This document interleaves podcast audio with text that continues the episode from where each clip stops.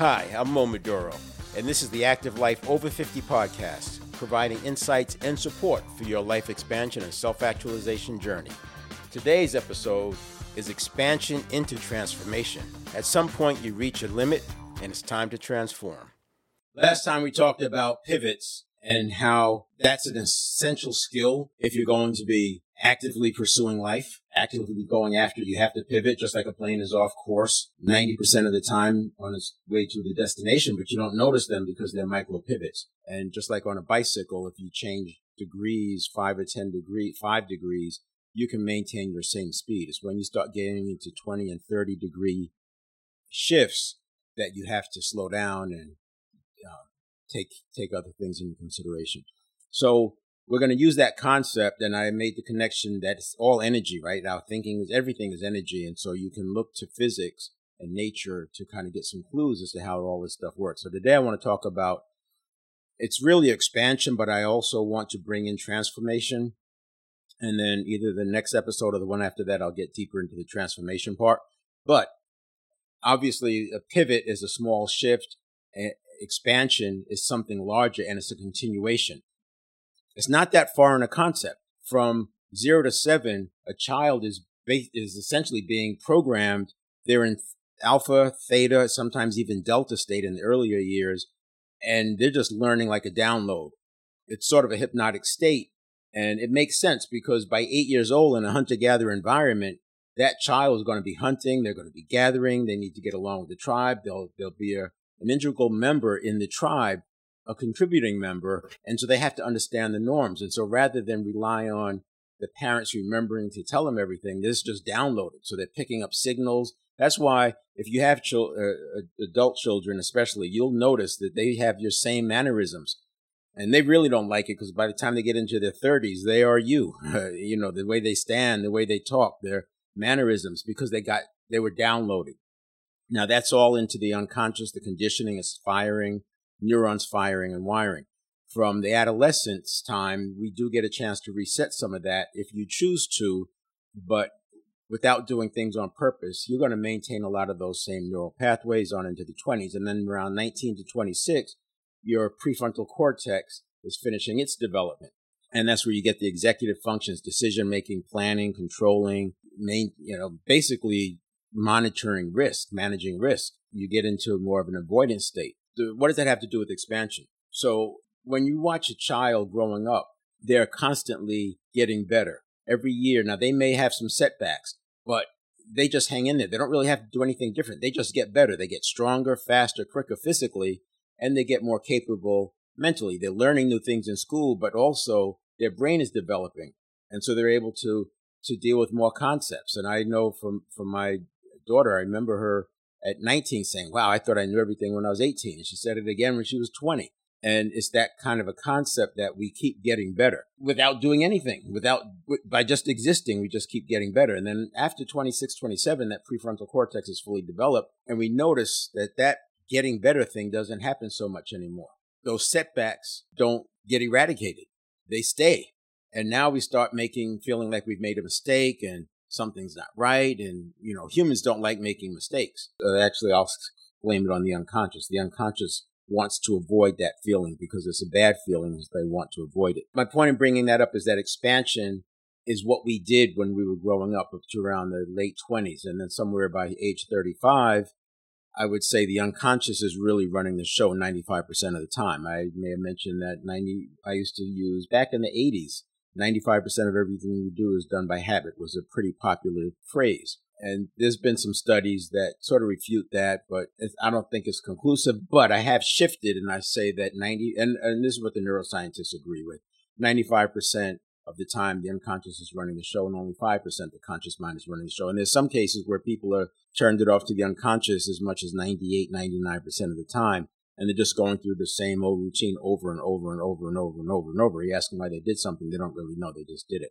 I used to ask my daughter when she's playing lacrosse competitively, uh, why did she do such and such? Because I used to I used to shoot the video, and I would see things happen. I said, "Well, what what made you do that?" And she wouldn't even remember. She, she just it wasn't a decision.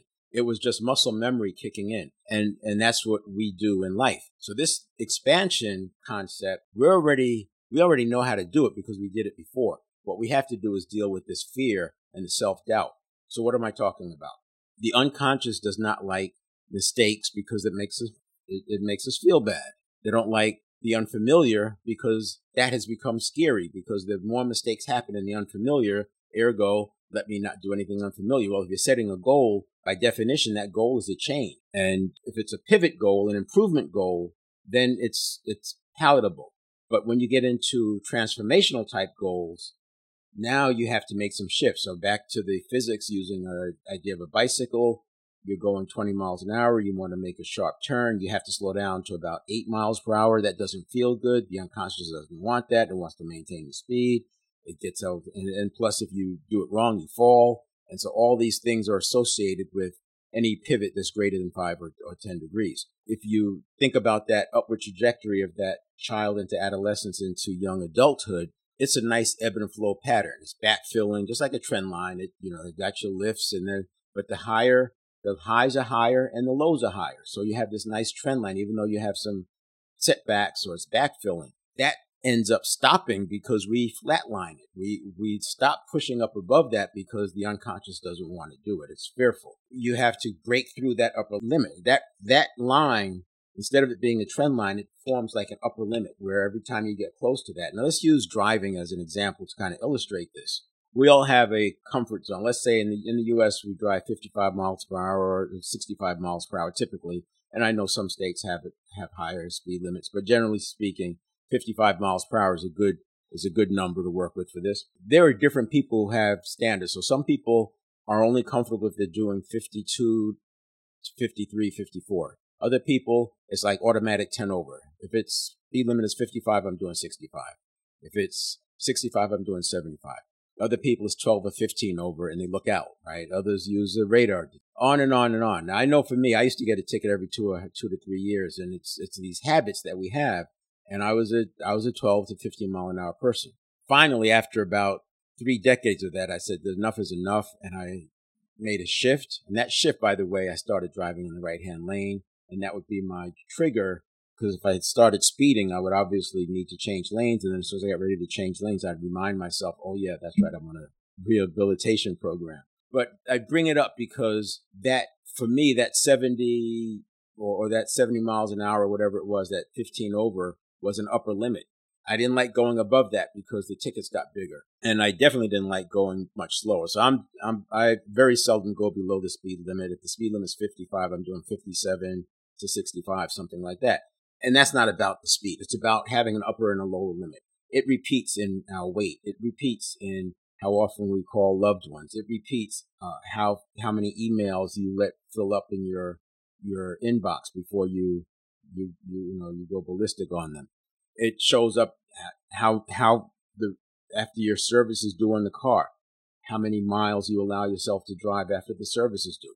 This shows up over and over and over. We have an upper limit and a lower limit. Now, those are benign things that I'm bringing up, but it also has to do with us wanting to do something more. So when you get into expansion, life expansion, we're not talking about a pivot anymore. This is bigger than that. You're going to have to break through that upper limit. And that's scary for the unconscious because now you're going into unfamiliar territory. And unfamiliar territory is scary. The bad thing about the unconscious is that anything that's scary is might as well be the saber-toothed tiger on the Serengeti. You get the sweaty palms, the short breath, and all that.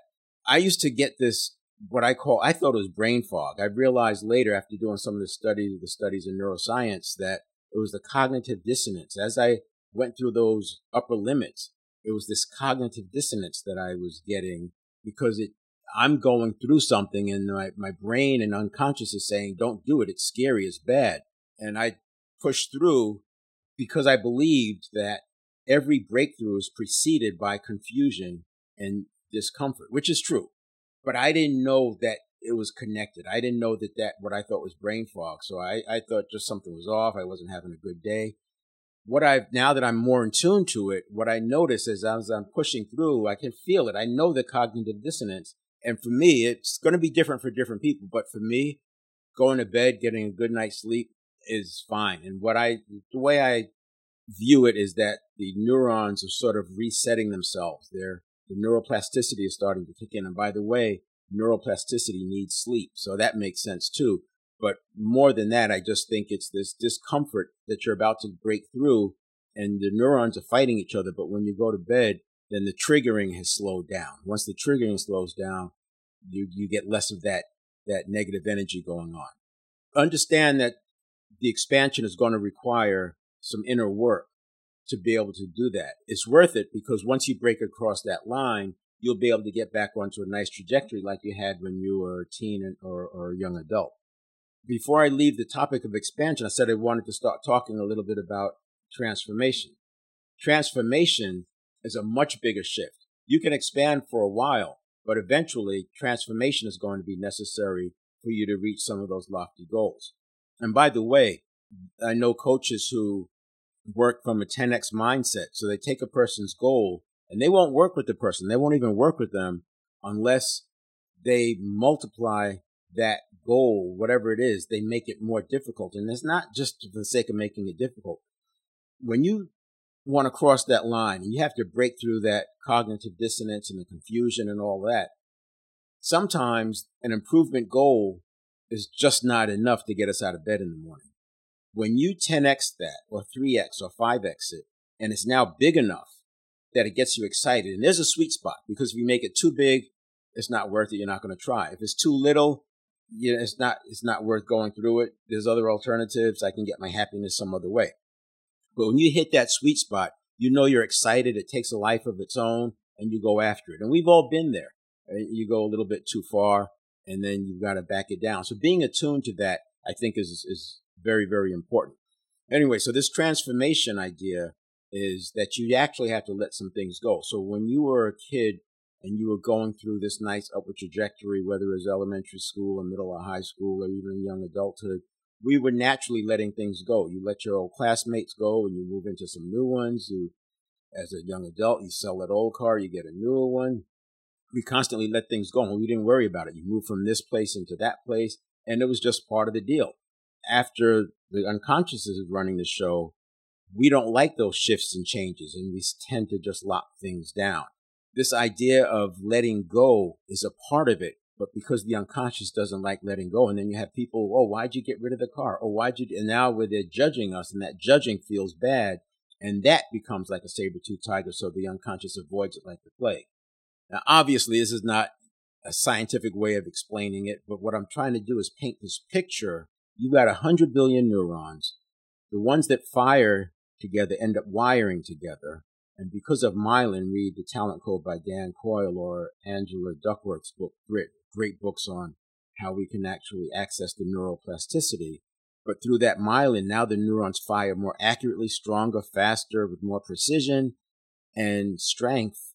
That habit becomes hard to change just a quick aside is that we don't want to work on changing the habit. What we want to do is replace it because the neurons, because they're wrapped with that myelin sheath now, and the more we use it, the more it wraps.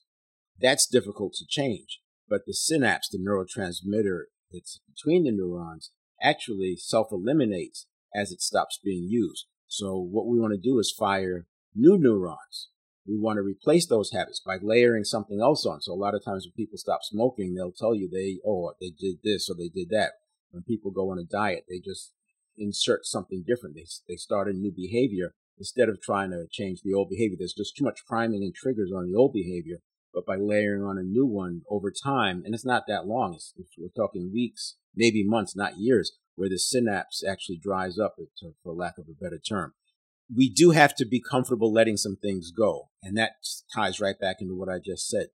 Building new habits, letting the old ones go, and that's the ebb and flow. You look at any trend line, and if you go down to a small enough time frame, you will see that there's ebb and flow. And that ebb and flow is natural because things are adjusting. Start thinking about that.